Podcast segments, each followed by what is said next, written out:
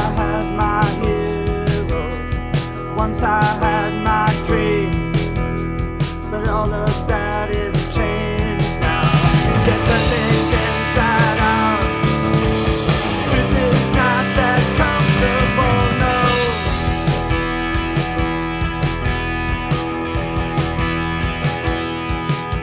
comfortable, no. And mother taught us patience, the virtues of restraint. About that. And there was an Asian guy there. And I didn't know they made Asian bodies like this. It was like the nicest man body I'd ever seen. I was like, I've only ever seen the small math version of you guys. Small math version. Yeah. They're like models. They're like Thylons or something. Well, that's the thing. This is the Chinaman who can kick your ass. Right. Oh, I love how we're not starting it out with slurs. That's great. Well, this isn't being recorded. No, of course it is. Oh, well, delete that. Maybe he was an Olympic diver. Yeah. I think he was a gangster. I hope he doesn't hear this. Good I think they're no called the Yakuza. Yeah, the Yakuza, that's right. Yeah, I had a Sega Dreamcast. What's up? Respect. I didn't. I'm too young for that. Yeah, Austin. Yeah. How old is everybody on this podcast? Steven is a fellow Youngblood. You're 18, correct? I'm 18. Yeah. I am 22. I love Ricardo. I'm 21 this year. Ooh. Oh, so I'm the veteran voice of YPIW. That's the one. Uh-huh. Yeah. Well, Nick, I was gonna say you can start drinking, but you're Australian, so you've been drinking since 14, correct? Actually, no. Unlike my peers, I only got drunk when I was legally able to. Oh, what nice, was your reason for that? Did you? Pardon? What was your? You just didn't feel like it, or? None of my friends did it. Yeah. Okay. So. Now that you're legal, you're just fucking lighting it up in and out, right? Well, no. The first time I really drunk was at the school. It was like at the end of year 10, and so everyone had a party, and that was the first time I drunk. Did you have fun your first time being drunk? Yeah, I don't really remember it, but right, yeah. I think that's the idea. The bugger, right? That's where it gets you. All the fun you can't remember. Yeah, it's weird. I never have, and I only recently realized why. And it's because every aspect of my life, like my reason for doing things, is to not be yelled at. And I think drinking would fly in the face of what I'm trying to accomplish there. How often do you get yelled at? I don't. Well, no. I'm very good at not getting yelled at because it's my goddamn purpose to exist. Right. I don't know how it happened, but somehow it was cemented in my mind as a youngster that being yelled at is like the worst possible thing that can ever happen to anybody. Isn't that and live my life? Paul F. Tompkins bit. Yeah, exactly. Yeah, he talked about that. Yeah, did he? It was on that new special, right? Yeah, on the Comedy Central one. Right, and this is something I related to heavily. I didn't know you liked Paul F. Tompkins. That's awesome. Bro. I love him. He's if you're into comedy podcasting at all, he's kind of like the very ubiquitous grandfather of it. Basically. Okay. Mm-hmm. That's the driving force behind my life. Yes. But if you're drunk, you can yell back. Is the kicker? Yeah, I don't know, but I'm not going to be drunk later. I'm anticipating that. I'm anticipating that sobriety. Just wait, man. Do it when you're ready. Yeah, sure. I agree with Ricardo. Yeah, sure. I'm speaking from a place as a heavy drinker and drug user, though, so that's... Yeah. I waited till I was, 19. It is what it is. Yeah. Well, and, of course, I don't drink, but, of course, as Josh knows, I am addicted to heroin. Oh, right. That's unfortunate. I this will make no sense to anybody else, but me and Josh in particular has singled out this one college radio station, 107.1 The Evolution, I believe it is. Yeah, and he's just been posting on every Facebook post they do. He's been somehow mentioning that he's addicted to heroin, and I see him in my Facebook feed somehow, and I've joined him in talking about my heroin addiction. Dude, watch out! It's a gateway drug, man. You might do bad things. Heroin is a gateway drug to weed. I think it's true. Yeah. That's how they get you. Mm-hmm. No. I'm saying it's weed is a gateway drug to heroin. And heroin is the gateway drug to homosexuality. I think it's how it works. Right. And it is a drug. Uh-huh. My favorite one of those posts, they said, what's your least favorite thing about Facebook? And I said, I hate that my mom spends all of her time on it because she ignores even my most basic needs because I'm addicted to heroin. Man. You people should join in. We should just get an army of people. Oh God, that'd be funny. We're all addicted to heroin. I'll post the link to them on the forum after this. Oh, you totally should. We'll just bomb them. I posted the link to King the Kid, which was the band that got picked for the Grammys instead of Lil B, and nobody attacked them. Oh, I didn't even see it. They must have gotten a lot of shit though. Yeah, me and a couple of people were. Who is King the Kid? Ugh, they look young. Band. They're really bad. Do they sound like Mumford and Sons? I don't know. Very good impression of Mumford and Sons. That was a spot on Mumford and Sons impression. Thank you. Oh God. Ricardo, you seem like a really positive person. Yeah, you know, positive. We're friends on Facebook, and I listened to one of your bands a while ago. Pauser, I think? No, that's Danny's band. That's Danny. Yeah. I mix all you fuckers up. How am I supposed to know? Ricardo is in Swamps, I believe. Yeah. I don't know if I listened to that. But I really appreciate that you were telling Nick and Austin, just drink when you're comfortable, just be kosher. It's very cool. Yeah. Yeah.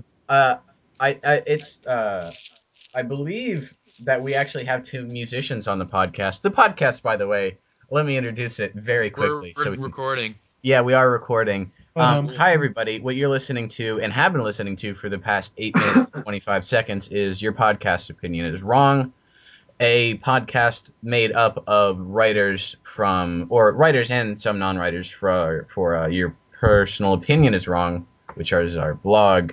Anyway, who we have on the podcast? We have me, of course, your host, Austin. We have returning favorite, Mr. Josh. Hey, now. We have lifelong companion, Nick. G'day. Yeah. Self-depreciating, Nick. And we have two newbies on the podcast today. One of them, Mr. Steven. Hey. Steven is new. And also, Ricardo. Hello, Ricardo. Hi. And all right, back to what I was talking about before I was so rudely interrupted by me introducing the podcast. Was we have two musicians on the well, we have technically three musicians, but two performing musicians, I guess, which would be, of course, Josh and Ricardo. Ricardo is in a band called Swamps, who I am a fan of, and I listened to their EP, and I believe, if I'm not mistaken, opened up for the one and only Dope Body recently. Yeah, we did. Oh, that's pretty cool. This is what podcasting is made for, talking about shit like opening up for Dope Body, and I think that is a thing that you should do right now, Ricardo. Oh, sure thing. Well, so the band was kind of like supposed to be maybe a year-long thing, but it just kind of kept going because I was supposed to be done with school, and I'm not.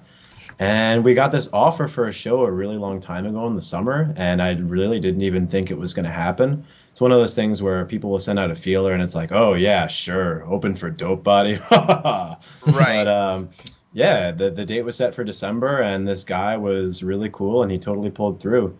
It was great. Totally, it was a good show, first of all. Like, it was just a fun show, but they were really cool guys. We hung out with one of the two bassists, I guess. There are two bassists, a great drummer and a great frontman.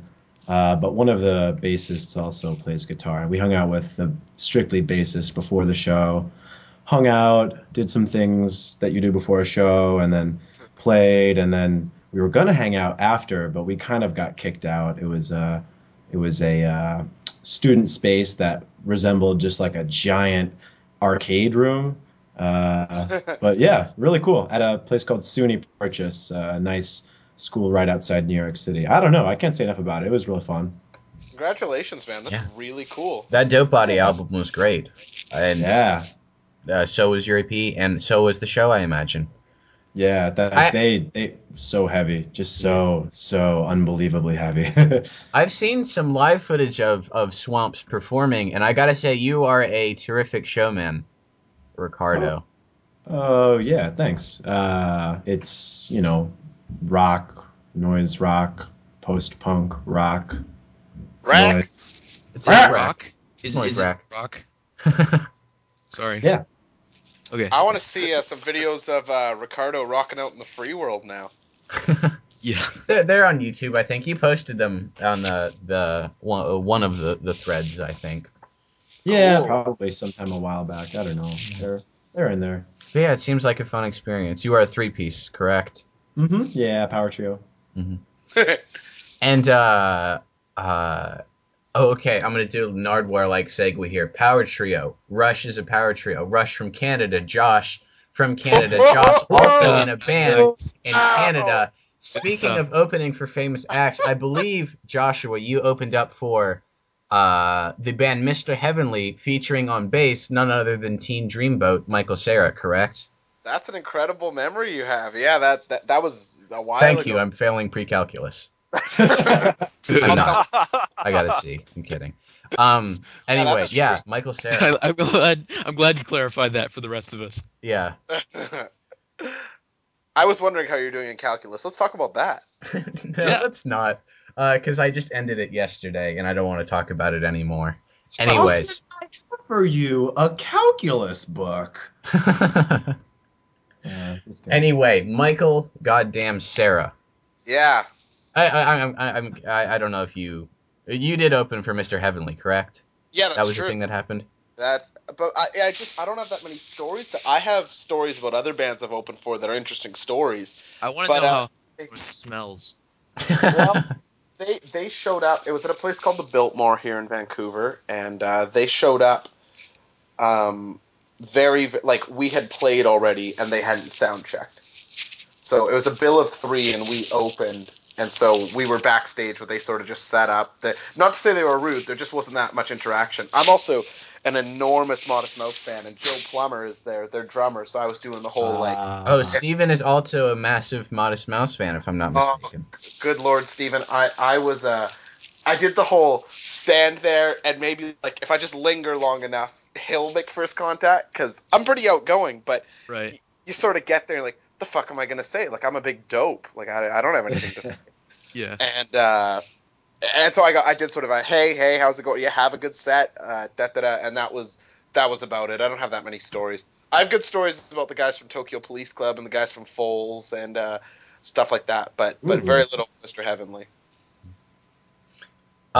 This is, I think, an awesome topic.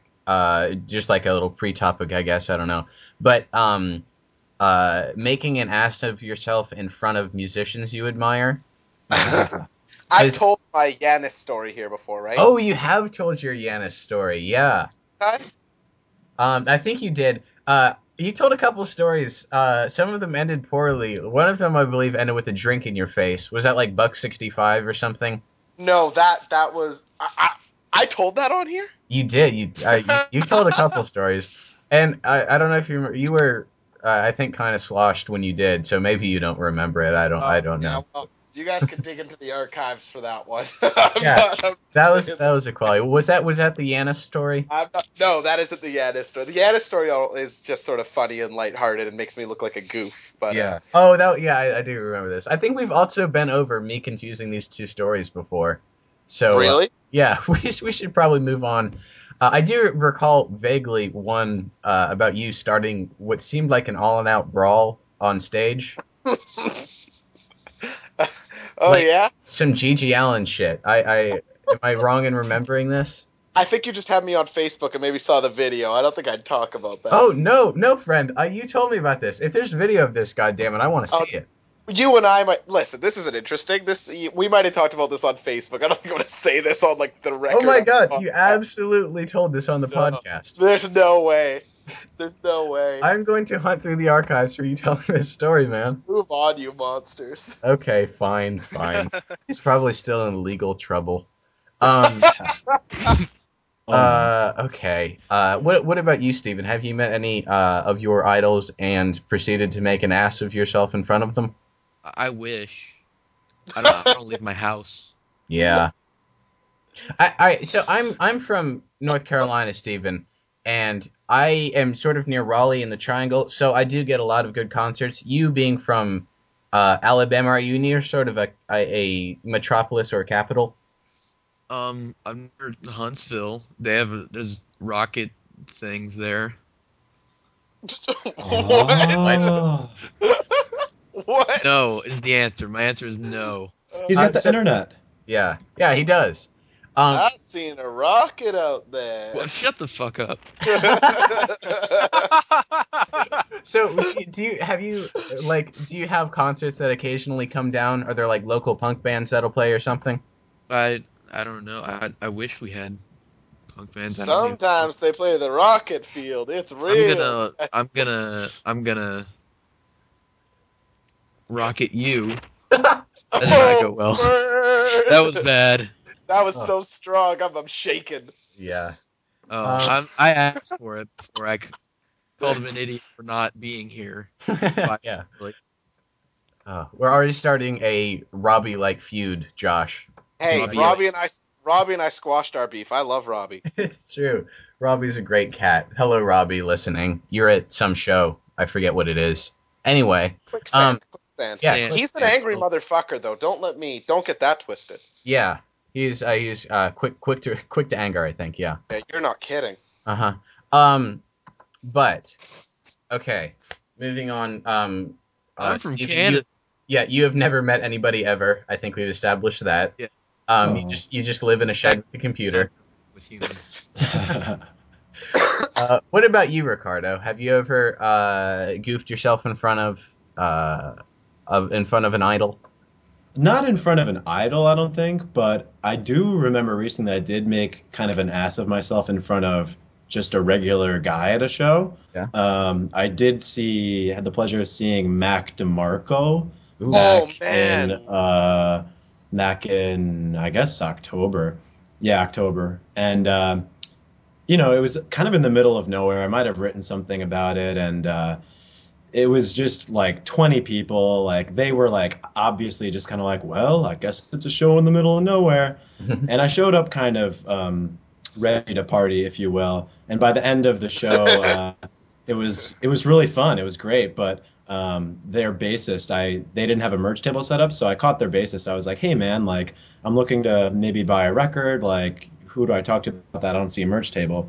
So he's like, oh, let me go grab Mac. So he goes out to the car, grabs Mac, and Mac comes in and whatever.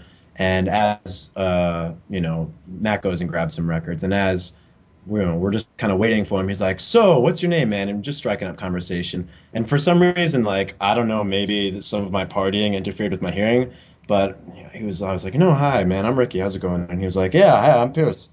And I was convinced that his name was Piss. I was like, your name is Piss? Piss? Context. And he was like, no. And he just was laughing. And he's like, no, Pierce. His name was Pierce.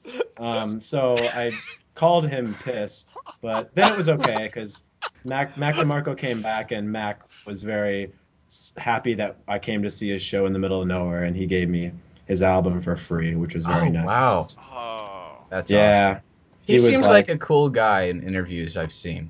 He's a very cool guy. I really respect a lot of like little touches of how he brands himself. Like he's really like devoted to his girlfriend, but like I'm sure tons of people think he's like a total hunk and would just like be screwing girls on the road and stuff.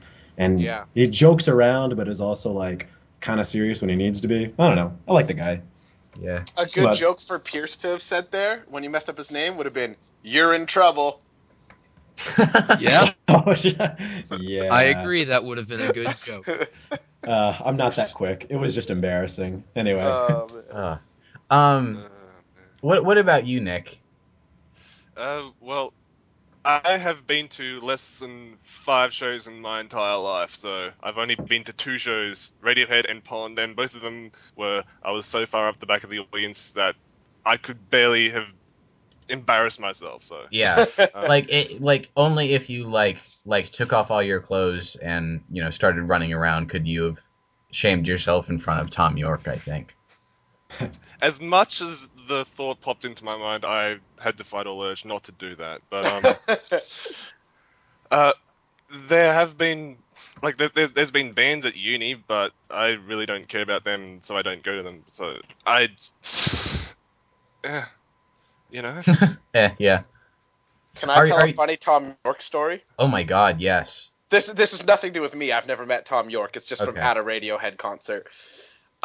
This is when they were touring In Rainbows, and I went to their show. It was an outdoor show here at a soccer stadium called Thunderbird Arena.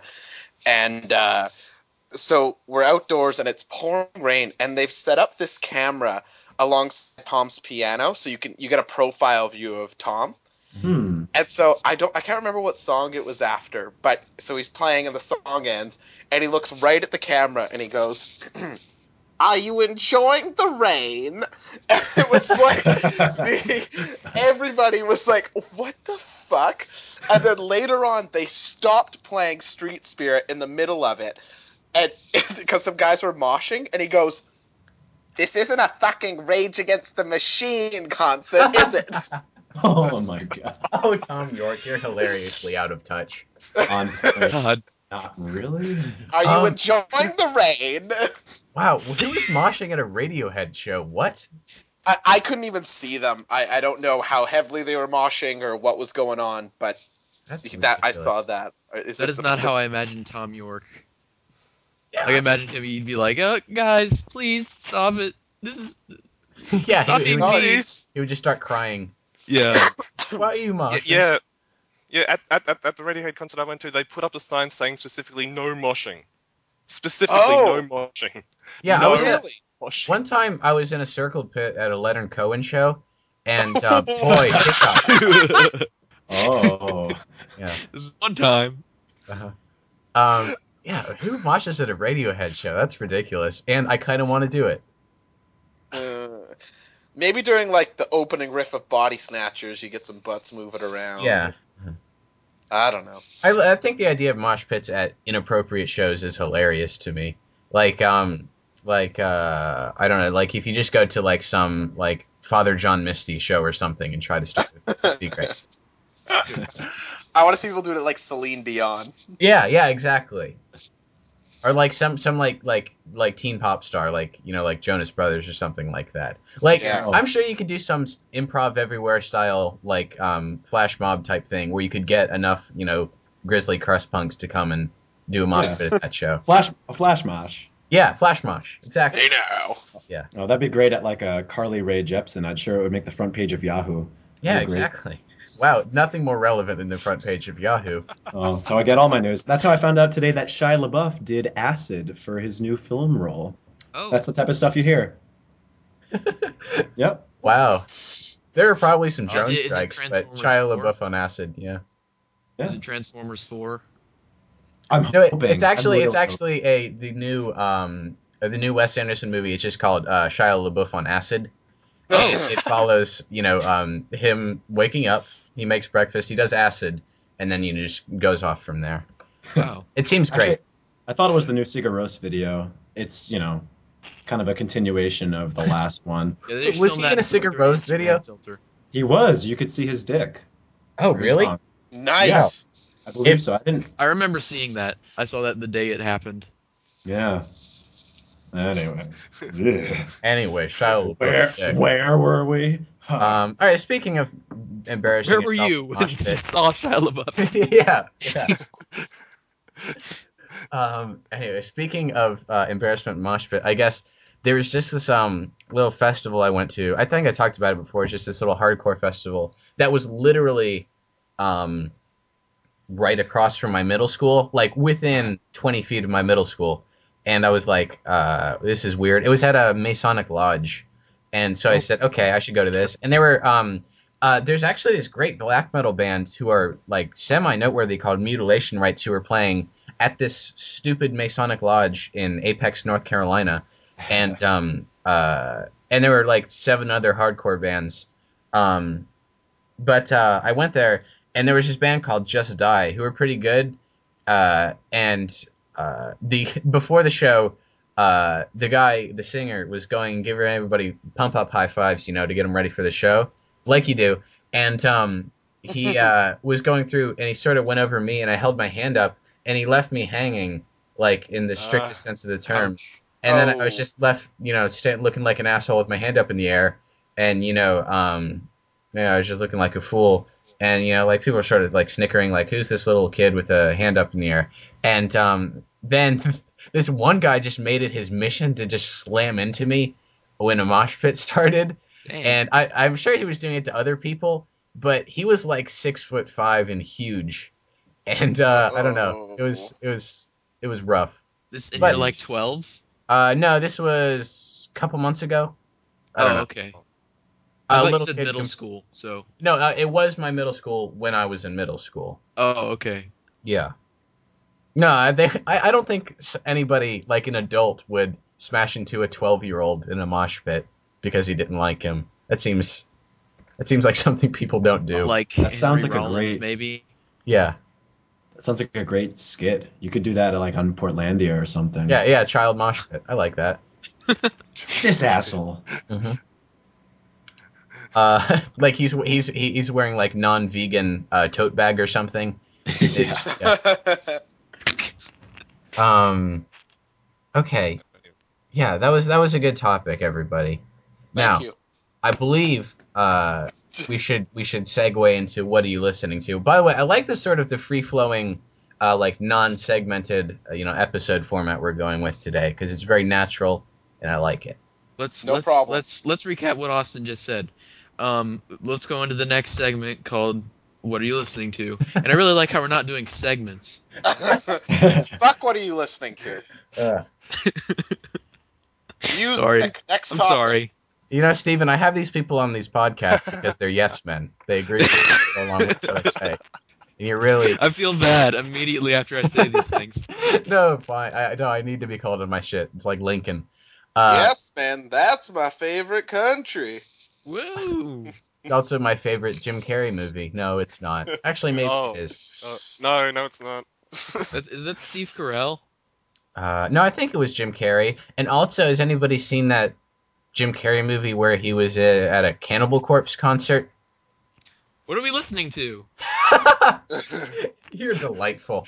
Like Mumford and Sons. Anyway, I didn't catch that one. Sorry. Let's talk about what we're listening to on this segment called What Are We Listening To? And all right, Steven, since you're new and apparently very mouthy tonight, why don't you first and tell us what you're listening to? I talked to you about this before, but I've been listening to LP, specifically I'll Sleep When You're Dead, because I listened to Cancer for Cure like 100 billion times last year, so I went back to that and was surprised at how much I liked it. Like, compared to before, last time I heard it. He's just so angry. Yeah, no one can really pull off righteous anger like LP can. It always sounds, either forced or embarrassing coming from other people. But LP, he's got the linguistics and the production skill to pull it off, I think. Yeah, it's just, it's almost as good as Cancer Cure. I'm not going to say it's as good, but it's really good. And the only other thing I've been listening to is Mission of Burma, which we also talked about. Oh, yeah. Mission of Burma, best band ever. I'm only slightly exaggerating because they are amazing. Yeah, I just got through their chapter in Our Band Could Be Your Life. That's actually what I was going to ask, because you are reading Our Band Could Be Your Life, correct? Yeah. And that's a great book about sort of the early stages of... indie rock, if anybody hasn't read it. I recommend it. And there's a chapter on Mission of Burma. I believe it's the 3rd chapter. I could be wrong. Or is it something like that. Yeah. I read that book like 4 times. It's like a personal Bible. Yeah. Yeah, I mean, everybody, if anybody has not listened to Verses by Mission of Burma, that's like one of the best albums. And it's different from like a lot of older like punk stuff. Like, it's not difficult or dated. So, I mean, you can just listen to it and it's awesome. Yeah, it really could have come out at any time in the last, 30 years since it was released, and I would have believed it. Totally. It predates its release, I think, or existence, whatever. But, yeah, I don't think I found out about a lot of great bands from Our Band Could Be Your Life, but I definitely listened deeper into the discography of a lot of bands because of it. Including, actually, you know who I started listening to because of that book? It was one of my favorite bands is Big Black. Ah. Oh, yeah. Do you listen to Big Black? I know you are a fan of Big Black, correct, Ricardo? Yeah, sure, yeah. I thought I heard you talking about them once or twice. No, I'm a fan. I don't know too much. I'm not one of those people who delves into the lore of Steve Albini's life, but no, I do like Big Black, I can delve as deep as you need in one sentence. Steve Albini is a huge prick. And that's about all you need to know. All right, so Steve Albini is a huge, talented prick. And I think that pretty much sums up Steve Albini. That's a lot of hardcore people. That's a lot of the people that... It is true. Hardcore stuff. Yeah. Hey, all right, can we get a roll call or like a survey here on how we feel about Henry Rollins? Because I hate his stupid guts. Love. Love? Josh votes love. Wow. Man, I'm hit or miss kind of. I've seen his stand up and it makes me want to hate him. The stand up is really bad. I don't really get what that's all about, but as a musician and as kind of like a figure of a guy who just went for it and did it, I really respect him. So I'm kind of like, and I like Black Flag a little bit. So, Sorry, what was that? Black Flag. You said Black Flag, but there is actually a band called Black Flag who are... Oh. And I know this because someone who is related to Beck, as in like Odelay Beck, sure. I think it might have been either his mother or like his aunt or something, was actually a dancer for the band Black Flag, which is a weird piece of trivia. That is weird. For some reason. I'll have to check them out. Yeah. Have you ever watched his IFC TV show, Austin? Oh God, he had that weird like blonde lady who was helping him like intro Daniel Johnston and Dinosaur Jr. And I mean, granted, he seemed earnest about the bands he brought on, but it was like him. That show should have been on like Fuel TV or something, or Fuse, because that's who it seemed marketed towards. Right. And also, anybody who performs it live on stage in gym shorts, I just can't get behind. Okay, fashionista, easy. That's just fine. We got the white dude from What Not to Wear here. Gym shorts are great. I'm wearing some right now. Yeah, but not on stage. They're utilitarian. If I were on stage, I'd be wearing them. Damian Abraham does it. Oh, I mean, his clothes come off within seconds of the show starting. Hello? And I know this from experience. But my point being that Damian Abraham disrobes almost immediately after the first note is played, which I can attest to because I rode on him piggyback style. Oh. Okay. Yeah, he was the nicest dude. I love that guy. He is. I agree. Is he still hosting that show, The Wedge, or whatever it was called? Yeah, much. Yeah, see, Henry Rollins is getting a TV show when every TV show should be hosted by Damian Abraham. Where's Damian Abraham's IFC TV show? If that's in the States. He lives in Toronto. What's he give a fuck? Yeah, whatever. Can I ask you something? So I don't know basically nothing about what post Black Flag Henry Rollins. Should I just avoid everything he's done since then? Just don't. It's all bad. Oh my God. Even towards the tail end of Black Flag, he was doing there was this cool split. I think it was called Family Man. The first side was Greg Ginn-directed instrumental. The second side was Henry Rollins' spoken word, and that's where it started to go downhill for me. Right. Yeah. Yeah, he is the most just self-serious, like, egotistical, just the worst guy. And oh, wow. Yeah, he's like, I don't know, he's just very stuck in his ways, I think, which is... I think that's a fair assumption. That's a good analysis. And I think he thinks he's done something to merit being like he is, and I don't think he's done that. This is probably different if my favorite Black Flag stuff was, you know, the stuff where Henry Rollins is vocalist, but it's not really. And I don't know. I certainly have no warm feelings to the dude. Wow. Also, he was on the Paul show once. Remember when Paul Reiser had a sitcom for like 2 weeks in like 2007? Henry Rollins was on it for some reason. Was he? Yeah, and the Black Flag logo appeared on the back of Henry Rollins' neck on NBC on the Paul Reiser show. And it was the most surreal thing I've ever seen. Have you watched the two Nardwuar interviews with him? Yeah, they're the worst. He can't enjoy anything. He's always like, oh, I'm above this interview. He's like, oh, you're playing a character. I get what's happening here. God, screw you, Henry Rollins. Whoa. Do you have to swear, Austin? Yeah, I do. It's so strong. You really have to stoop that low. Mm-hmm. Come on. Do you think Henry Rollins would be on the podcast? Fuck yeah, he would. Yeah. Probably.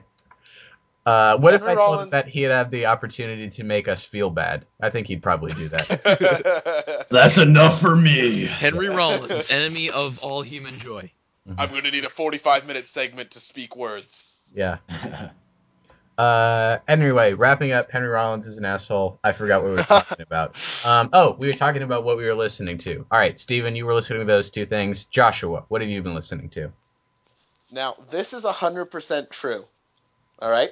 Mm-hmm. If you take your left hand and make it into a fist, and then take your left thumb and stick it into the fist and squeeze really hard, your gag reflex goes away.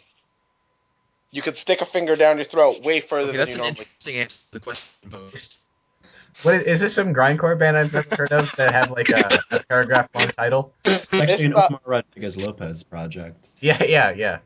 This is 100% true. 100%. No, I've actually heard this trick, and I have a horrible gag reflex, which is something I feel everybody who listens to this podcast should know. Yeah. And I've heard various tricks like such as that one, and also to continue humming. And that'll get rid of your gag reflex. What are you doing that you need to suppress your gag reflex? All right, I'll tell you exactly what the hell it is. It doesn't work. It's doesn't. When you go to the dentist and they put that goddamn thing in your mouth and get X-rayed. Their penis in your mouth. Yeah, yeah. When they're doing that, no, that goddamn like piece of plastic they have to put in your mouth so that that thing sets me off like nothing else. I hate. Okay. Right. I don't. Why? What the hell? What are we talking about this for? Josh, what are you listening to? Thank you for that tip. But what are you listening to? If you guys like that, you're not going to believe this. Okay. This is incredible. Are you guys trying? I am. I'm trying Perfect. With a pen. I'm trying okay. Wow, Josh, you just. How's it working, Nick? I got most of it down, but yeah, Josh. My throat bends. You realize that nothing is grosser on a podcast than listening to the sound of five people gagging? What have you done? Oh, none of this was a Little Women song. This does not. Was it? Yeah, it was a Little Women song. And just to answer Steven's question about what I'm doing that I need a better gag reflex, it's having a proper internet connection where I sound like I'm in 2013, you sputtering mess. Oh, here comes this retort. The Rockets are... Josh, when Josh gets upset with people, he makes fun of their internet connection. It happened with Robbie. It's happening with Steven. It'll happen to you, Steve. First of all, that question was not posed to you. What? I was talking to Austin. We can't hear you. Shut up. Second of all, I did not know my internet connection was bad. It's not so bad. It's better than Rob's. I appreciate it. Good. What I'm listening to, there's a bunch of bands I like that have singles out right now. So it's not so much, there isn't a specific album that I'm into right now. Besides, actually, Wildwater Kingdom, which I didn't like a ton initially, but I like it a lot more now. Like the two new Foals tracks, I'm super duper playing like crazy. The two Jim James songs, same thing. I tried listening to the Christopher Owens album this week because I really like all three of Girls' albums, and it didn't really do it for me, but I've been listening to that a bunch to trying to get her going, and then trying to make myself gag. It's weird that you didn't like that Christopher Owens album, because it is essentially a Girls' album, because from what I hear, Girls is just Christopher Owens and like four meat robots who play bass and drums and guitar. Yeah. No, that's yeah, that's exactly right. Yeah, that guy seems it should be better. Yeah, but I'm not trying to say that it was because he left Girls or anything. It might just be that perhaps there was something about being even accountable to other band members, having music that was playable. Because now he has, each song is 16 tracks deep of a bunch of different instruments, and these aren't things that would be easy to recreate live. So I wonder if just one guy put into a studio fucking around with no. Nobody to have to play it or be accountable for. That's what happens. That's interesting, because those Girls albums, for the most part, were like super like minimal. Like it was like bass, drums, guitar, and there was a piano in there. Sometimes, yeah, it's like a 50s rock vibe to them. Yeah, Broken Dream Club a little bit more instrumentation, but definitely like Father, Son, Holy Ghost, like just pretty stellar 60s style rock and roll, and not so much now. Yeah, those are like. Those albums, I like him enough, but he has a knack for writing like the catchiest songs ever. Oh, and man, he's very, very good at that. Yeah, he's a master at like pop song structure. He's got her down. Move on though, I got nothing interesting to say about this. Yeah. Ricardo, what you been listening to this week? Let's see. This week, man, we'll start with an album, I guess. I mean, I'm more about the albums, but I don't know. It's kind of weird. I didn't really get into the new Swans album when it came out. I was like a real late bloomer with that.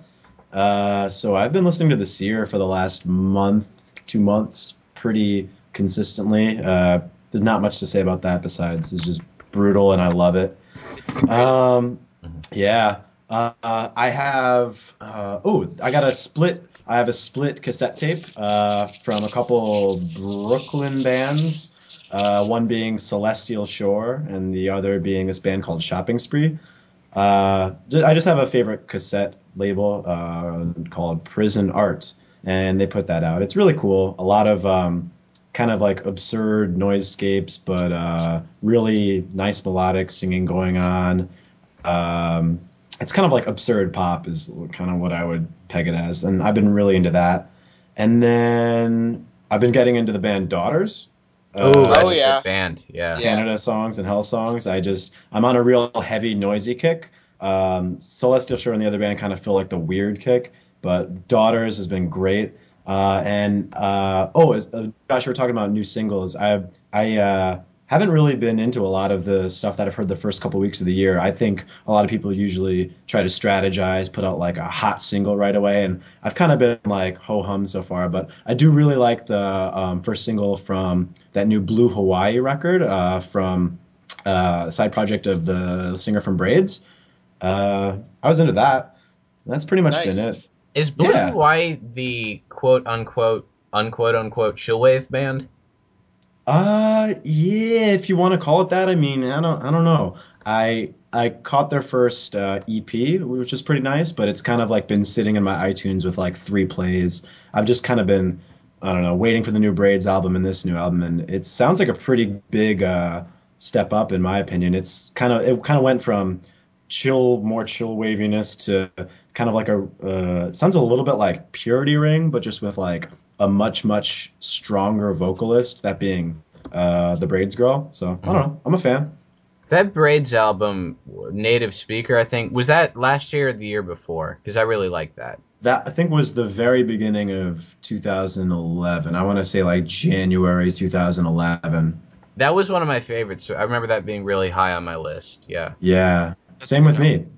Did Braids release a new single recently? Did I hear something about that? No, but the thing with them and Blue Hawaii, like, you know, it's the same lead singer. I think Blue Hawaii is the singer and her boyfriend, if I'm not mistaken. Mm-hmm. I don't really read too much into it, but they're just a duo, and then Braids. They're both putting out new albums, like, within the next couple months. So they're doing the album cycle for Blue Hawaii, and then I think all the Braid stuff will come out maybe, if I had to guess, maybe March, April, May-ish. I don't know. I'm pumped for it either way. Yeah. I'll definitely check it out. Yeah, should be cool. Yeah. I've probably mentioned this on the podcast before, but I'm interested in the resurgence of tapes as a format. Yeah. Because it's a thing that's happening, and I never thought it would, but I guess here it is. Like, the vinyl resurgence came, and then the tape resurgence, and I guess it's becoming cyclical. Who knows? But there's a lot of bands I really like, particularly like a lot of sort of Bandcamp artists that do release their stuff on cassette, and I guess it's because it's cheaper than printing up CDs, maybe. But much cheaper. In fact, you released a cassette, did you not?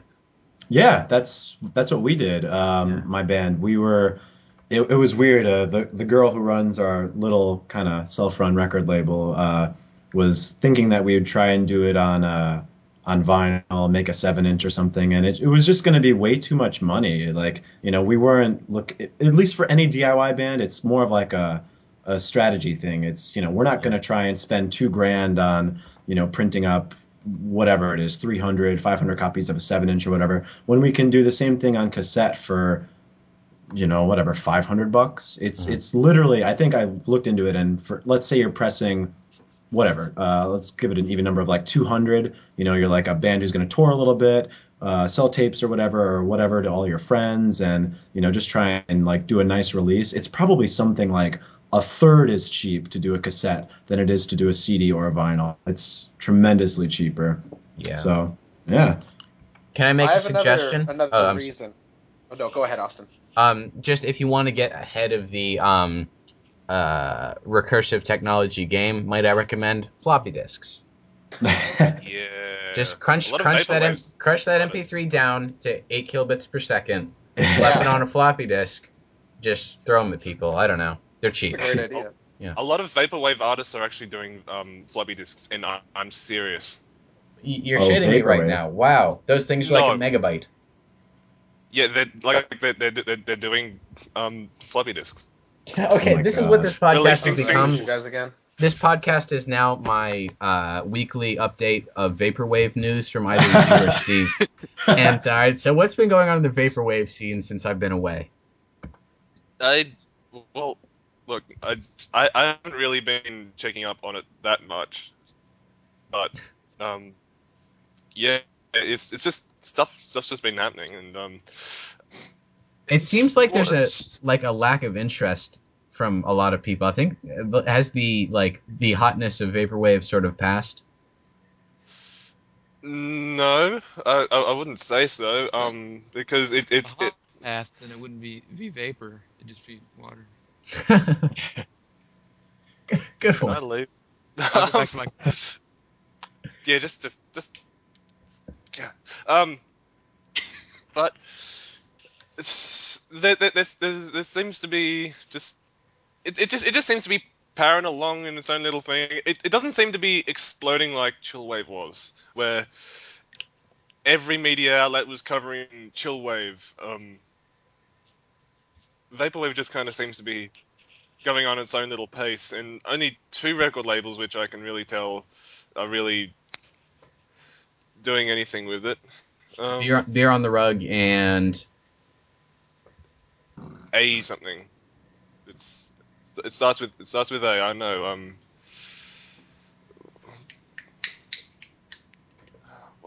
I forget the band name. Yeah. Yeah. You know what? You know what's been happening to me lately, since I did listen to a lot of vaporwave just in one sitting, you know, just like in sort of shotgunning it, is that whenever I like hear something like that, I always think like, who's playing vaporwave, and then it's actually like a commercial or something. Who's playing Vaporwave? It's actually tricks me. There are Vaporwave fans at my school, man. It snuck up on me. Cause, really? I run this little music appreciation club, which is just as bullshit as it sounds. And we just, like, everyone comes up, you play a song. And this guy said, this is this band called Best Music from Japan. And it was, like, literally just the album was called Music for Supermarkets. And as far as I can tell, there are only 2 tracks of it up on the internet. And you have to buy it from Amazon.jp if you want to get it. But it is like total, just like vaporwave before vaporwave. Like, it's what vaporwave is based on. It's very weird, but I've made it my mission to get a hold of this. The fuck? Go for it, man. It's probably what they're using to sample. Yeah. Anyway, did you mention Vectroid has been making music on her own, correct? Outside of the aliases of her vaporwave projects or whatever. Well, Vectroid just making music on by herself, yeah.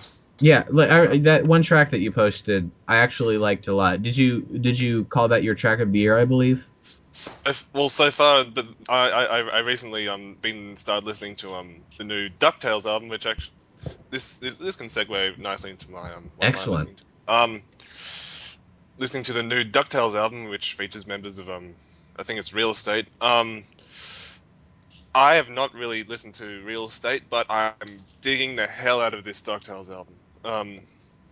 It's sorry. Sorry. But, yeah, but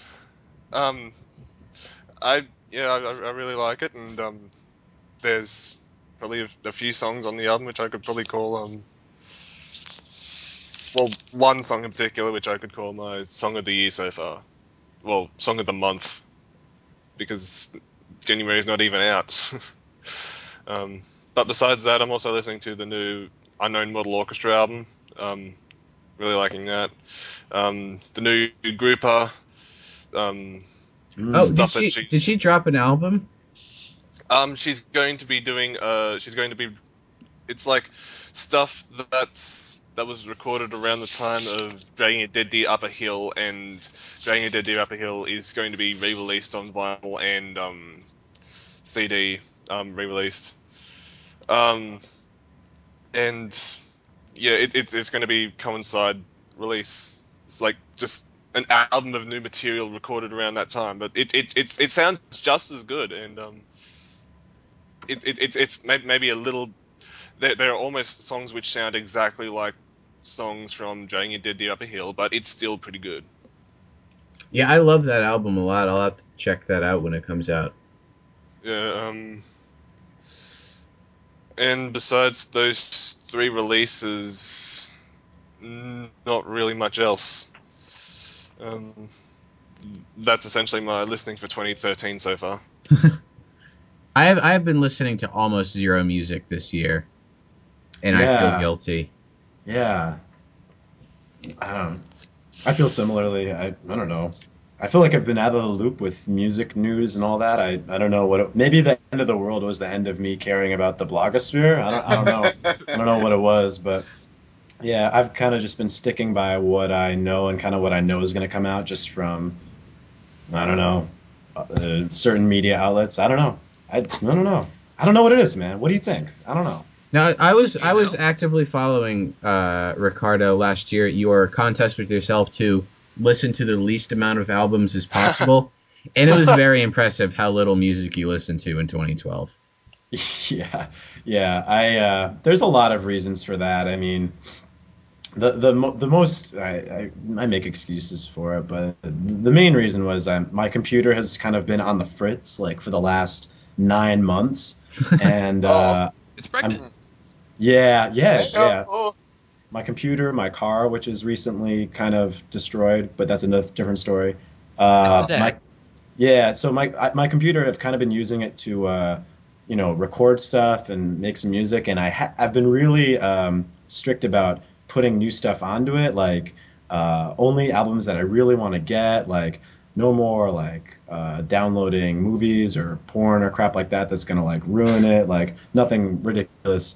So I kind of just really filtered and kind of really tried to listen to only what was essential last year. I don't know. I think I probably listened to maybe like 15 albums, where the year before it was more something like 50 or 60, which was the secondary problem. I was just way too obsessed with it, and it was good to cut back. So, yeah, up until a year ago, you were still downloading porn? No. I was going to say they have streaming websites, man. We all use magazines, right? Yeah, right. That we find in the woods. Analog, because that's a thing. I'm just going to say tblop.com. TBLOP? You guys can take that one walking away. All right. Fair enough. Hey, Steven. Porn sites and not gagging. Yeah. Is Steven still here? Steven's here. He just made a witty remark. Ah, good one. Steven, what's your favorite food? Oh, shit. I like peanut butter. I like peanut butter sandwiches. Oh, that's nice. Exotic. Yeah, my that's AP what I eat every day. Yeah. No, it's a quality food. My AP US history teacher, Coach Thomas, we call him, is very fat. Like almost like too morbid obesity, I think. But how fat? For like one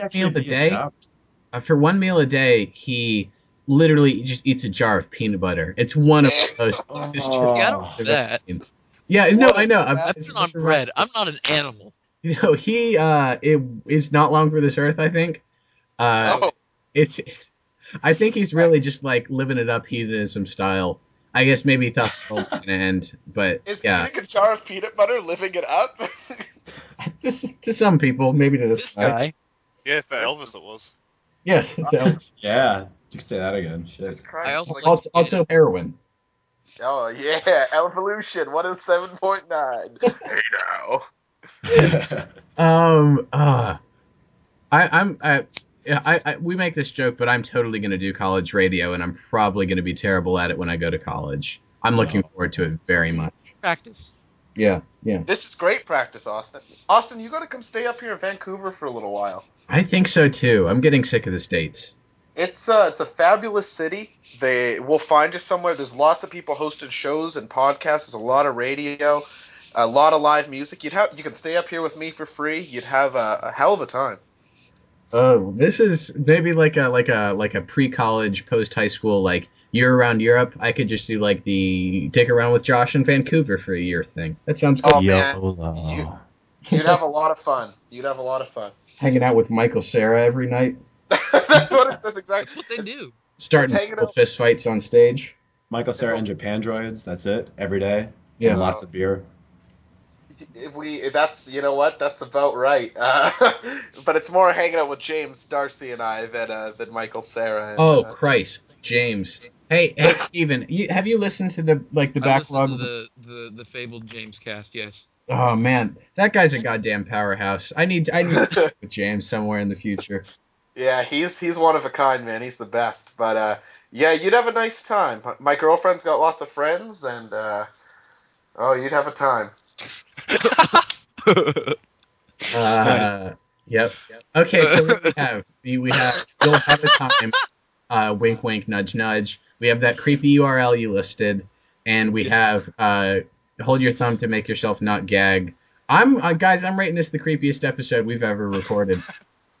Wow, hang on a sec. That's just because Steven's here doesn't mean it's that creepy. I literally made that joke. He's only one guy. Yeah. Okay. I'm coming with making fun of myself before he can even do it. Yeah. You're like Eminem. You're so good. Yeah. That guy, man. I love the dynamic, the chemistry between you two. I have a theory, Josh, and that theory is that for the first episode you were on with someone, they hate you. And you hate them, and then everything gets solved by the end of the cast, and then you become best friends. I think Robbie was just won over by the way I described his morning last time. Yeah, that was great. So he respected that, and now I think that's why we're cool. Yeah. But Robbie took it a step further. Robbie went onto my Facebook and started making fun of me. Robbie was very clever. He got on there and impact my personal life, and he's... I wouldn't... Yeah. Man, that's cutting deep. Oh, don't. Well, believe you me, Rob. Like the Harry Potter series of films. Not only do I, but... No, I wouldn't fuck with Robbie. He'll come out and he'll do God knows what and be ugly. Shuey, there's the guy I'm actually scared of. Shuey. We should say a quick hello to Shuey because I believe he's ill with bronchitis and we wish him the best. Wish him a speedy recovery. Get better, Shoes. Mm-hmm. Get well soon, love. All of us. Pal, I hope you feel better. But yeah, you've been on Shuey's on the Fabled James cast, I believe. You've had interactions with Shuey. Why the terror? Why the fear? Oh, listen, I just think Austin, who was here at the start of the forum that's still around? Me, Shu, Nick, were you? I was there from the start. Bob Mason, Ricardo was. Yeah. I think I joined at like the end of 2010. Okay, and then Solitude too, I think. Yeah. Now, I feel like I'm pretty chummy with all of you for the most part. Yeah. Except for fucking Shuey, who I talk to him on Twitter, I try on the forum, no closeness, no reciprocal companionship. Once my band was going to Buffalo and I said, hey, and this was like 3 months removed, I was like, I'm gonna be in Buffalo in April, and he's like, oh, I'm really busy. My work schedule's really busy or something like that. There's no way I would have patched up a performance from Josh. That's an opportunity of a lifetime. No, I wanted to come hang out with him. Fuck going to the show. I was like, hey, we'll get dinner or something. He was like, oh, my work schedule's very busy. This is months in advance, by the way. I will vouch for him. He does talk about having a very busy schedule very often. Mm-hmm. But on the same token, I'm very jealous of Evan for having met him. That is very, very nice. I believe it was after Titus Andronicus a month ago. Well, I mean, do any of us know what he looks like? No, nobody does. Only Evan knows. That's great. I want to go back to the city to hang out with Evan now to talk about this and be like, "Hey, man, what's up? Is he like Bigfoot? Like, what's up?" Glorious. The only other podcast irradiated light is Ricardo and Evan have met up before, I believe twice. No, it was just the once. I tried to hang out with him again, but he was doing other things. It was after Death Grips. Yeah. Oh, right. Yeah. I always think that Robbie and Danny just hang out on the regular, but I guess they're really far apart in California. I don't know. Yeah. It's not true. Me and Steven are both alone and not at all near major, metropolises. Yeah. So what about me? God damn it. Oh, yeah. You're on another continent. Yeah, you're on another plane of existence, dude. Australia really is another plane of existence. Although, there's a guy on the forum now, I forget his name, but he lives in Coquitlam, which is pretty close to me, so I might say, see what's going. Yeah. Yeah. And for anyone who doesn't know, we all know each other from the Needle Drops message board, which we're all a part of. This is weird, and I feel okay talking about this because literally no one listens to this podcast, but Anthony Fantano, of course, set up this message board. And we all went on it, and then he never, ever came again, except once to fix it, and then occasionally, very occasionally, to say hello. And it's weird, because he's paying for the bandwidth and domain name. Yeah. It's very odd that he's still letting us just hang out there. It's nice of him. Yeah, he doesn't link to it on the site, which is probably good, because bad things happen whenever he does. Yeah. Yeah, that's true. We always get a new troll. Yeah. The Purge probably listens to this podcast. I had a conversation with the dude one time, and he seems nice enough. He's just bored, I think. But he has been here since the inception of it. I think maybe since day one. I'm not even sure. Hey, Purge, so, if you're listening, go fuck yourself. Shout out to the Purge listening. I don't know who you are. Yourself. Bend over in front of a mirror, make a fist with your left hand, stick your thumb in it. then fuck yourself, because I saw so much goatsy. I'm trying to go on my favorite forum on the goddamn internet. And that cocksucker. New movie thread. I want to see what people thought of Batman. Asshole. Like, fuck your parents. Go die. Oh my god, what nonsense that was. There's no way he listens to this, but if you are, I respect you. Go purge yourself. Oh, dang. Oh, way, man. Does this all come full circle with gagging? What's this all about? What the hell? This podcast really went off track. I love it. Yeah. Talking about. I feel like you guys say that every time I'm on one. Yeah, no doubt it does tend to happen, but it's not at all your fault, Josh. I think. Well, it's your fault. I lost 2.5 pounds this week, so I'm a faster, svelter. Tell your friends. I'm back to the vengeance. We're getting to 205, baby. Nice. Woo! Congrats, bud.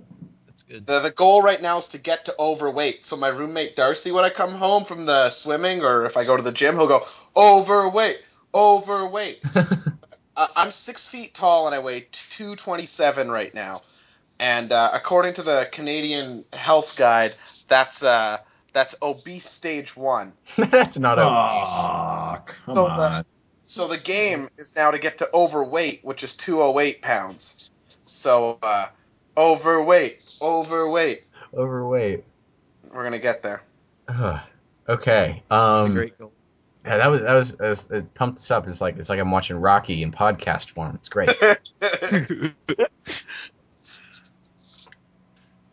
What were your all's New Year's resolutions? Because we are nearing the end of the first month of the new year. This seems like something we can talk about to fill time. Sure. Yeah. What about you, Ricardo? I don't do formal resolutions really. I don't know, but I always try and think of something I want to change. Like last year, I wanted to play a lot more shows, and I did, and it was just kind of what it was. And this year I want to read more because I realized I only read one book last year, and that's just damn disgusting. So definitely want to read a book a month. So I haven't read anything yet, though. You know what, Ricardo? I'll throw it on the forum. I read something the other day about all the things reading does for like your attention span and your creativity, and it really encouraged me to get more into books. And I never read, and I just finished this really good book, and I'll link you the article, and if you want to read the book too, if that'll help. Oh, that sounds fantastic! I love that, dude. Thank you. You guys, I actually had a sub-realistic resolution that was exactly the same. I wanted to read more books, and I started reading books, and I'm feeling great. Now, here's the thing about me: I read just because I had it around this Saul Bellow novel. It was his first one called *The Dangling Man*, which is okay, but.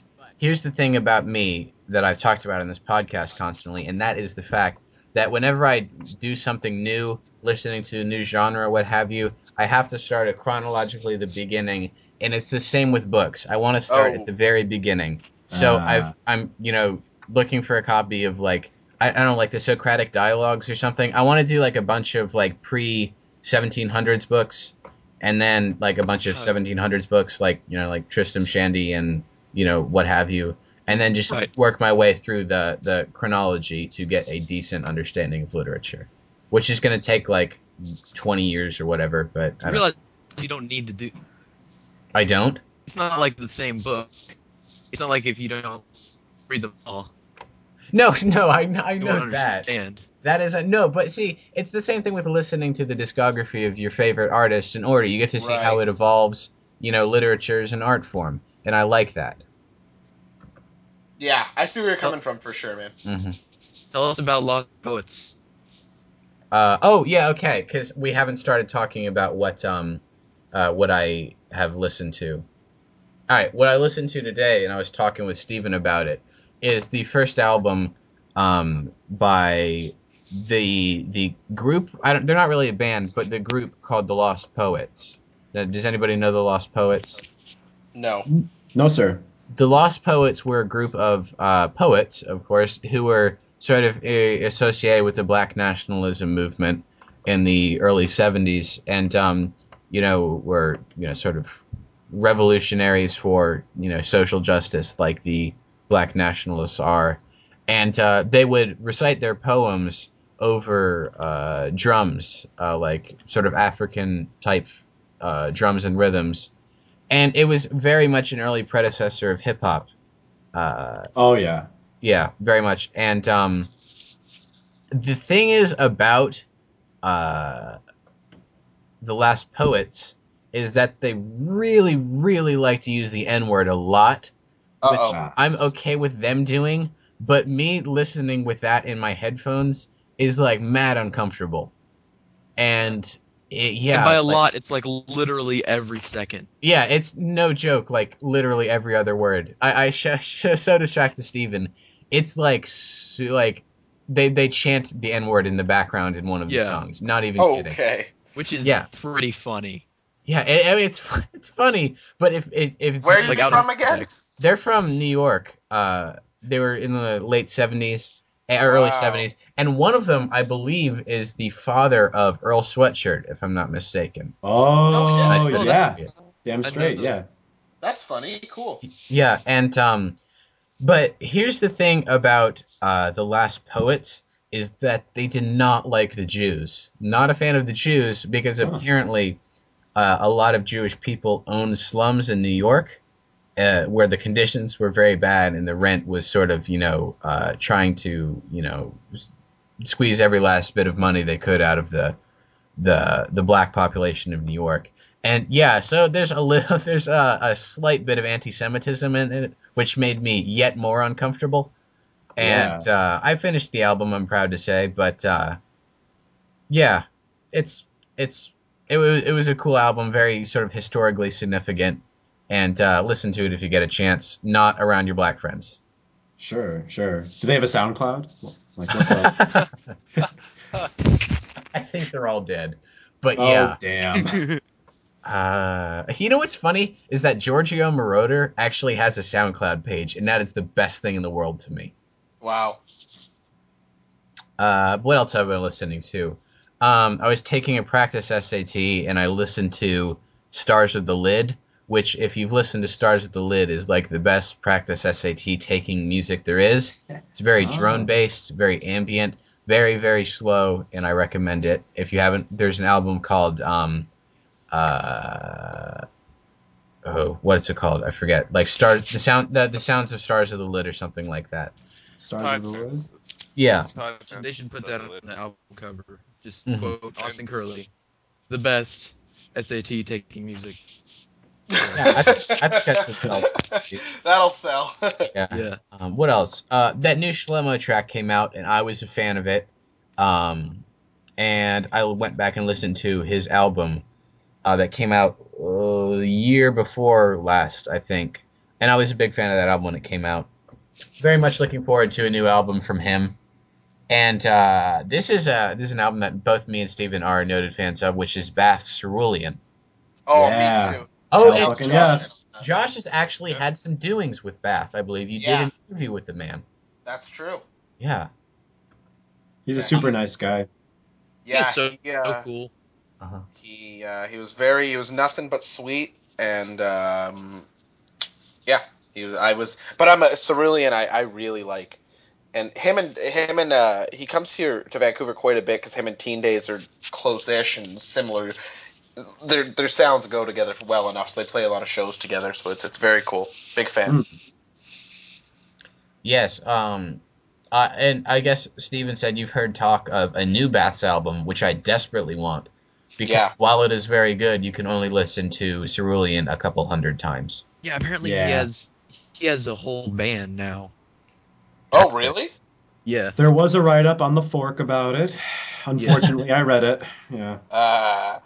Did you guys see that cover of All My Friends by LCD Sound System, the really stripped-down version he did for the AV Club? No, I didn't. Oh.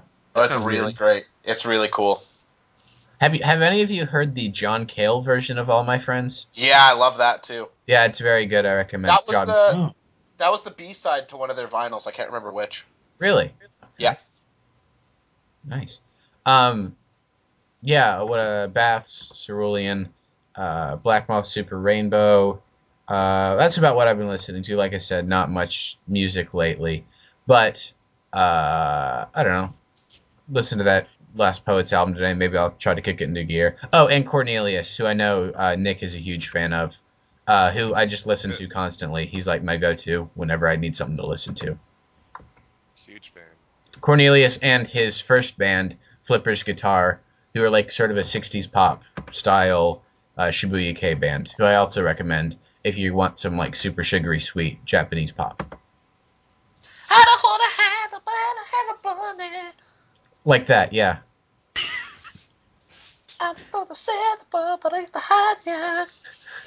Who's doing that? I can't even tell. That's Josh. Okay. What? Oh, okay. Wow, we had Hatsune Miku on our podcast for a second. She disappeared.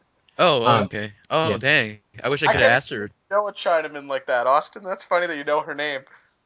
Her name. You say it like it's a real thing. Anyway, wow, this is getting like great podcast. Good job. You seen how this sausage is made here, Steven? All these stuff. Yeah. Sweetie and Shag. Thank God no one listens to this. Yeah, right. So,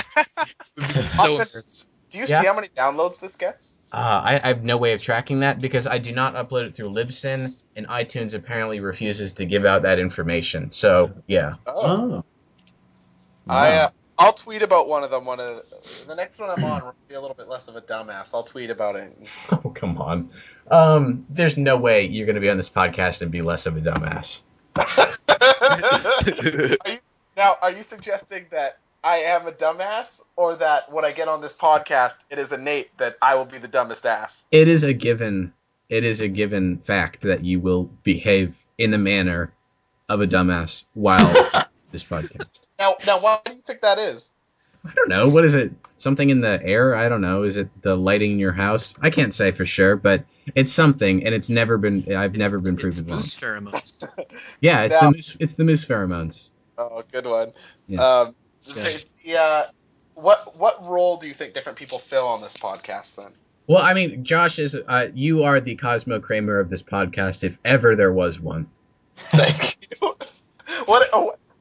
I like to think of my stories are a little more linear and maybe a little bit in keeping with what we're talking about. Oh, totally. But you have absolutely the wacky neighbor sensibility, I think. Oh wow, that's something. Because, like, you know, you're not on all the time. Your episodes are, you know, spaced in between. You don't come on every episode, but when you do, it's like a special little treat. I like it, and it's always, of course, very, very wacky. Oh, okay, good. That's good. Nick, I think, is maybe like the racist uncle. Yeah. You're like the Archie Bunker. He's like Archie Bunker. Yeah. He agreed with it. He just like, He's the drunkle. The drunkle. The drunkle. Nick, you're a total drunkle. I'm not. No.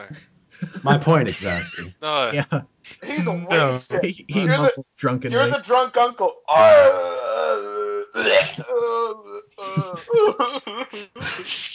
He doesn't have a point. Look, I don't cry afterwards. That wasn't the sound of you crying. That was you eating the vomit that you'd just thrown up. Oh. Jesus, all right. Yeah, no, that's pretty accurate. That's much better. That does sound familiar, right? That does sound, yeah. Austin, White America. Who's on the podcast most? Say again? The podcast? Besides you, who's on the podcast most? I'd say probably Nick. He's been on quite a bit. It was Alex for a while, who was the co-founding member of it with me. We were the first two to say, you know, go for it. Yeah. But he's, of course, lost to the ages now. And, who else is on a lot? Rest in peace. I believe Steve usually fills in as host when I'm gone. Right. You know, I would think I was the only person who wasn't sad when Wolf's Blood left. Really? He couldn't have been a bigger jerk-off to me. No, he was a huge jerk-off. That's part of his appeal. That doesn't make any sense. He is endearing through his assholery. Right, so by being such a motherfucker, there is an endearment found in that. Yeah, totally. This is the most esoteric reference literally possible anywhere, and that is on this message board we go to. There was a guy named Wolf's Blood, and he was like this sort of dicky metal purist. Like he will rock on what is Death Doom and what is Black Doom. He's that kind of guy, and he was just kind of a like you said, a jerk off. And we sort of poke fun at him, and then he just left, like, unceremoniously, and just totally left. And he became, like, this object of fascination with all of us. And, there's still remnants of him left in the forum to this day. And I found him once on YouTube where he uploaded his hilarious ritual ambient pieces, which I really recommend all of you check out. Maybe I'll put one. You got a link to this. I'll put one maybe at the end of the podcast. I wish I was there for that. Yeah, he's real into Satan. He really likes Satan. Oh, okay. Well, then we'll get along. Yeah, right. And okay, so I'm on this his ritual ambient piece called Ritual. I am the only comment in which I say, I miss you, come back to the Needle Drop forums. And he replied, no, this is the only interaction I've had with this man since his unceremonious. No. Damn. This song he uploaded called Ritual. And politicians will look up and shout, come back to the Needle Drop forums. And I will look down and whisper, no. Exactly. But yeah, his next song was titled "I Will Never Return." But this song "Ritual" he uploaded January 14th, 2011. The description of this video is as follows. All right, listen. This performance, sounds, words, and image is dedicated to Satan. And I'm just like, worst. He is the best. And he's the worst. I absolutely. Oh, man, he's so middle of the road. I desperately want to get him on this podcast. Oh, if you get him on, I want to be on. Oh man, that guy was really a powerhouse. Not in quite the way that James is, but still a looming figure nonetheless in the the history of this podcast. I want a podcast with Wolf's Blood versus James and I. Austin mediates. Yeah, totally. Because it's like the ultimate. You've got the ultimate positive versus the ultimate negative. It's like Jacob versus the Man in Black and Lost. Thank you. Yeah. He's telling me I'm a faggot and to hail Satan, and I'm telling him to love himself. And let's do it. Get him on. Stephen, what are you best at? I'm not many things. Well, even only one thing. Best. Best. I don't know. Well, this will be an easy contest then. Yeah. Wow. Now, what about you, Ricardo? What are you best at? What am I best at? So were we talking like talents, like just anything? Talents, knowledges you have. Like areas of expertise. Oh God! Wow, I'm just really good at a lot of. I'm one of those people who's not really great at anything. I think I'm good at like 14 things, and I don't know. Shit, what am I best at? This is pretty deep for me, bro. I feel like you're a lover. A lover? Yeah, I'm a loyal human. Yeah. Like for sure. That's a good trait. Josh, that's what I'm best at. I'm a really good lover. Fuck that. That's what I'm best at. Yeah. Thanks, man. Yeah. Nice. Thanks for guiding my consciousness. That was beautiful.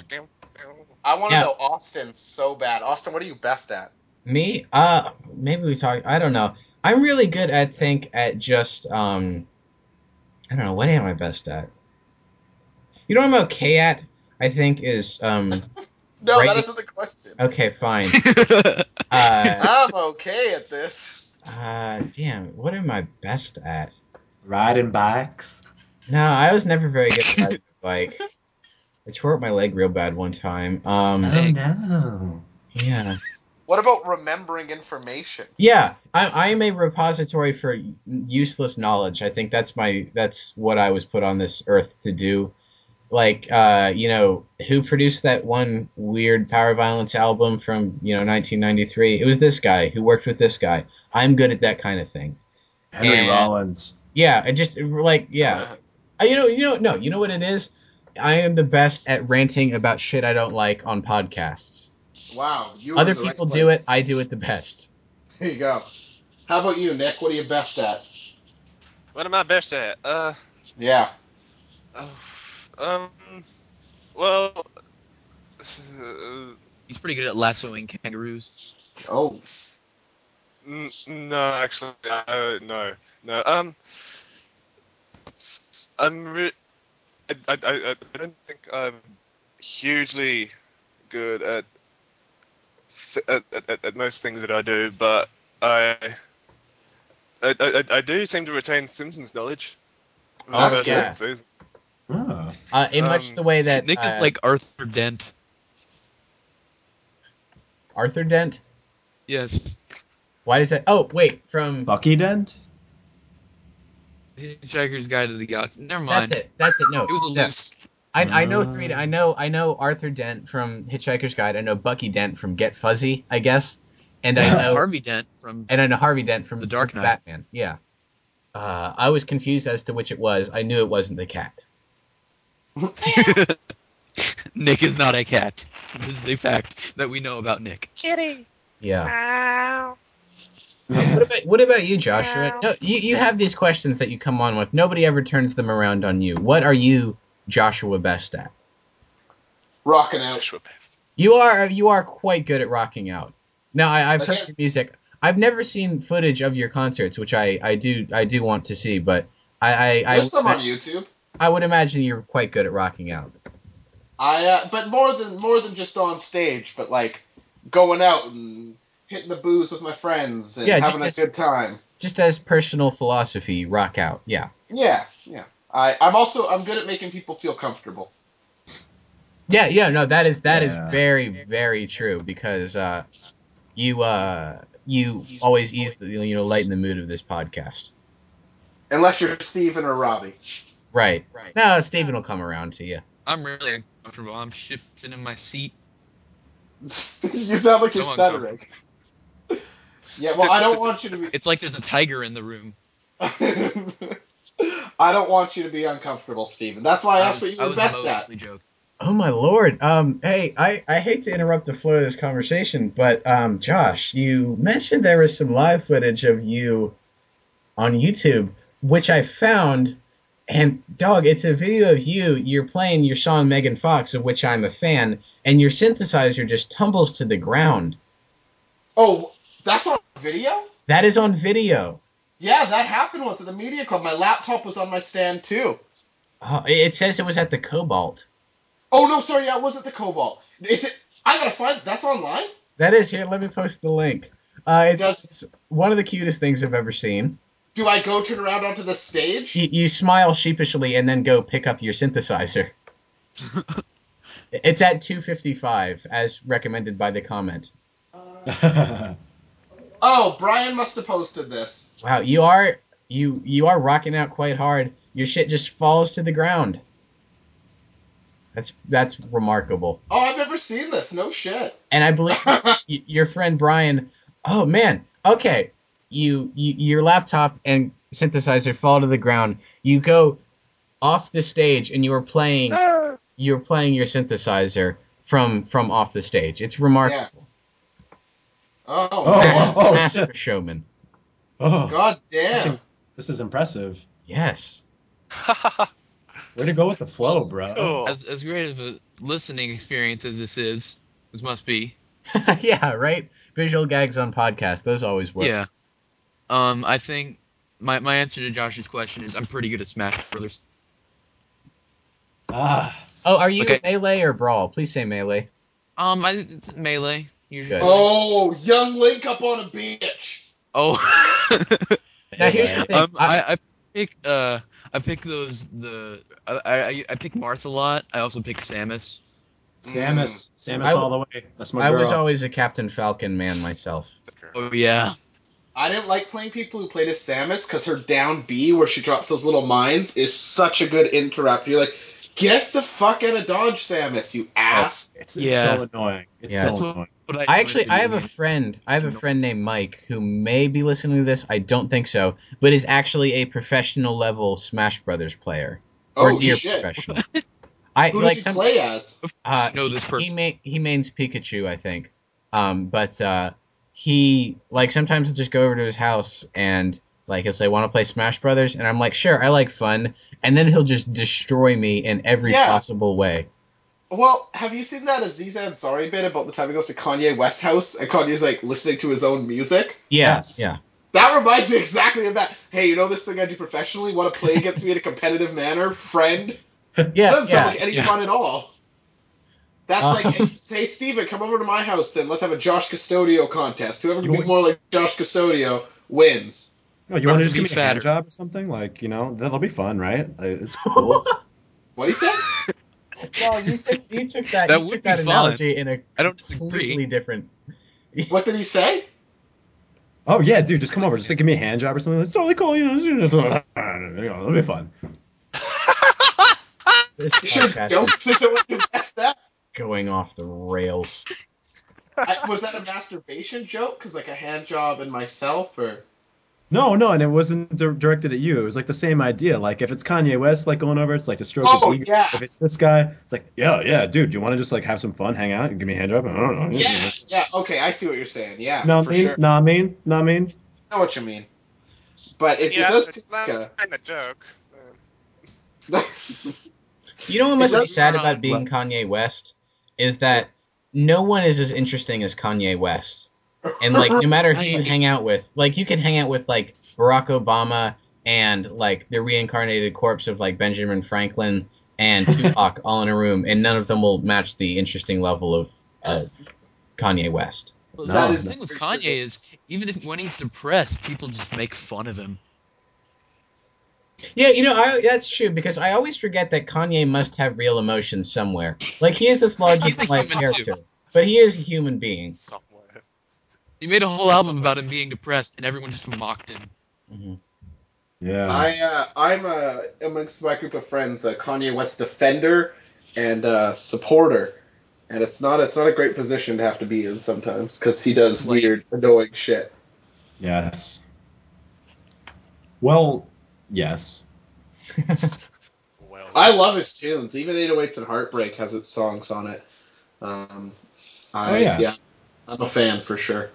Yeah, I don't know who these people are that you're having to defend Kanye West. Yeah, I mean, he pretty much defends himself. When he's... I don't know. I'm not going to bother getting into it, but those stupid shitty polls. Although, am I a scumbag for thinking Kim Kardashian is so hot? Oh my god. I would love to not think she's attractive, because she's obviously dumb as fuck, but... Yeah, she is. Oh my god! I like that body type. She's pretty sexy. You know what I am good at is separating that.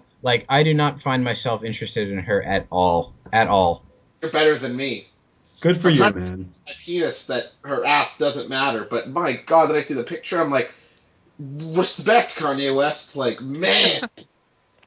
I mean, her and Kanye is kind of a perfect couple if you think about it. Yeah, I'd agree with that.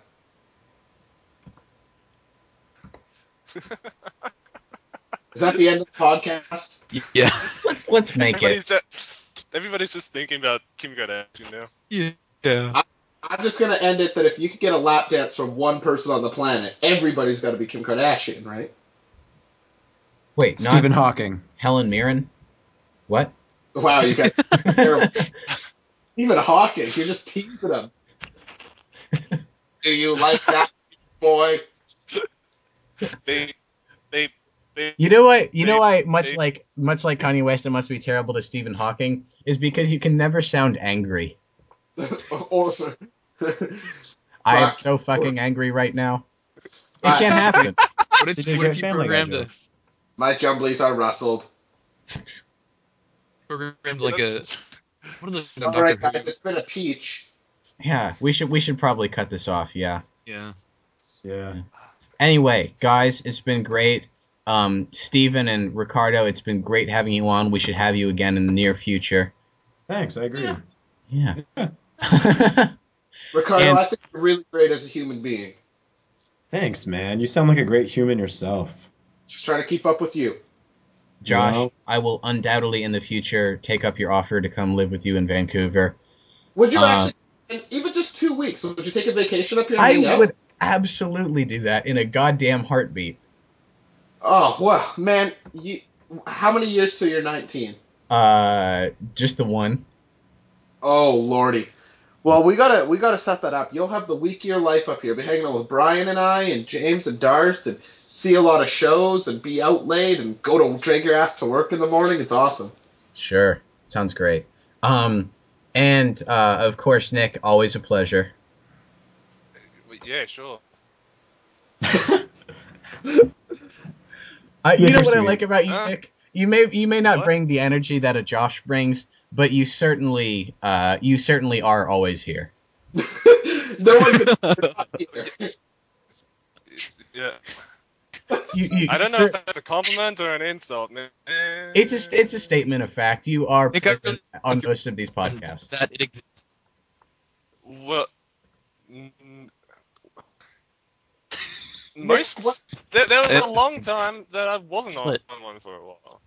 It's just that I'm not at uni and I'm not having fun, so I'm bored, and so I'm here. Nick, what's something about you we might not guess? People think I'm really funny. I could see that. Hey, in my dorm at the end of last year, I got an award for funniest person in the dorm. That's so cool. Were you really flattered? Yeah, and they asked me to tell a joke. I was just like, I have nothing, and they burst into laughter. All right, talk about you can't fail. I got a similar award from my school's orchestra, which was, I'm looking at it right now, the most effective use of sarcasm. And here's the thing. This is a reason that I would definitely go to Vancouver, and is that one of my New Year's resolutions was that I'm starting to do stand-up comedy, hopefully. Hell yes. I've written a set and everything, and, with jokes and all that. And I'm very much looking forward to testing it out places. Like, there's a couple open mics in a couple college towns that I know people in around here.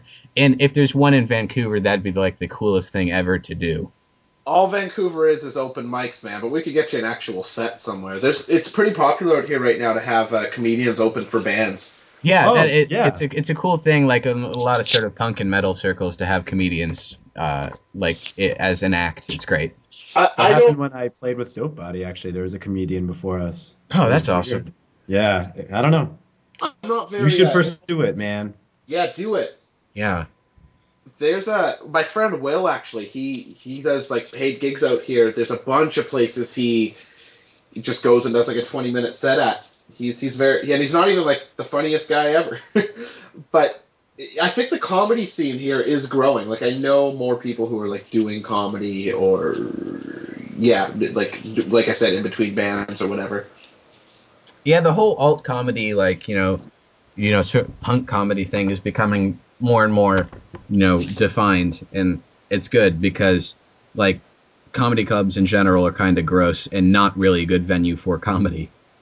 Did Patton Oswalt tour with a band? Patton Oswalt did a split with the Melvins. That's what I'm thinking of. Yeah. That's exactly what I'm thinking of. Mm-hmm. Of David Cross toured with Tool. Yeah, a couple other people, and yeah, it's great.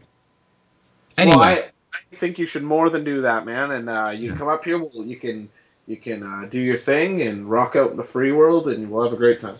It'll be great. Anyway, everybody, it's been a delight. This has been a fantastic episode of Your Podcast Opinion is Wrong. Peace, everybody. Goodbye. Do do do do do do.